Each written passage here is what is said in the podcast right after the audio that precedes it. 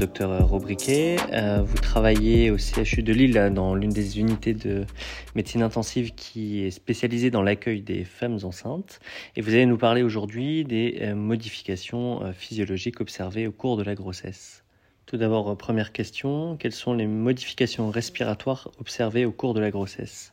Dès 8 semaines d'aménorrhée, il existe une hyperventilation maternelle secondaire à la sécrétion de progestérone qui stimule les centres nerveux respiratoires. Le volume courant augmente ainsi de 40%, la fréquence respiratoire d'environ 15%. Ainsi, on assiste à une augmentation de la ventilation minute de 50% et de la ventilation alvéolaire à 50% en fin de grossesse. L'alcalose respiratoire qui en résulte avec une pression artérielle en CO2 qui passe de 40 à 30 mm de mercure est compensée par une augmentation de l'excrétion rénale de bicarbonate avec une bicarbonatémie à 19-20 mEq par litre. Le gradient alvéolo-artériel en oxygène est normal. Ces anomalies se normalisent environ 6 à 8 semaines après l'accouchement. L'augmentation du volume abdominal par l'utérus gravide entraîne une diminution de 20% de la capacité résiduelle fonctionnelle. Le volume de réserve expiratoire diminue de 15% le volume de réserve inspiratoire augmente légèrement et la capacité vitale est inchangée. Il existe un risque de désaturation en oxygène, d'autant plus précoce et profond que la grossesse augmente. Un problème technique imprévu au moment de l'intubation trachéale peut donc se compliquer très rapidement d'une hypoxie sévère. Le risque d'intubation difficile est multiplié par 8 pendant la grossesse par les modifications anatomiques des voies aériennes supérieures et en particulier un œdème et une hyperémie des voies aériennes supérieures. Enfin, le risque de régurgitation du contenu gastrique est augmenté et la vidange gastrique se ralentit, surtout pendant le travail. Une bonne préoxygénation est donc indispensable avant toute anesthésie générale et un algorithme d'intubation difficile avec un matériel adapté doit être disponible. Quelles sont les modifications euh, cardiovasculaires, cette fois-ci euh, observées au cours de la grossesse? Les changements hémodynamiques apparaissent dès la sixième semaine d'aménorrhée et sont caractérisés par une augmentation du débit cardiaque associée à une baisse des résistances vasculaires systémiques et des résistances pulmonaires. Certaines études ont montré que c'est la baisse des résistances vasculaires systémiques, secondaire à la sécrétion de progestérone et à d'autres facteurs, qui est à l'origine de cet état d'hyperdynamisme circulatoire.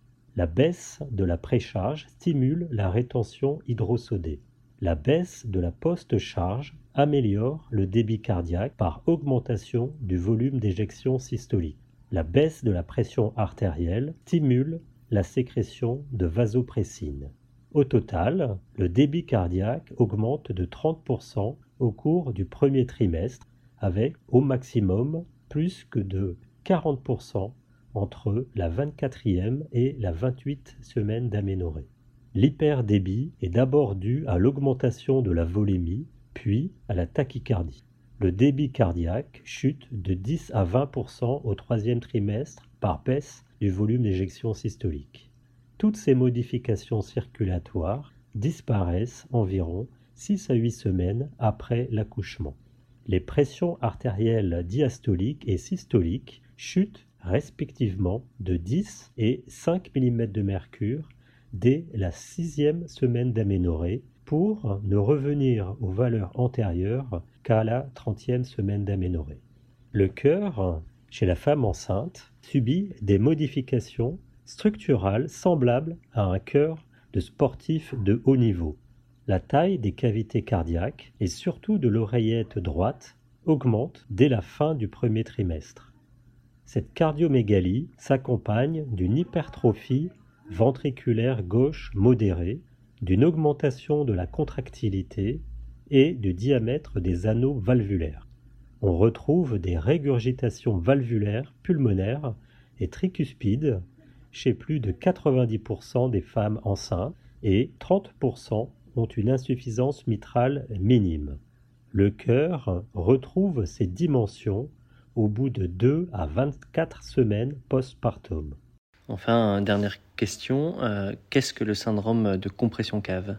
En décubitus dorsal, l'utérus gravide est un obstacle au retour veineux à l'origine du syndrome de compression cave.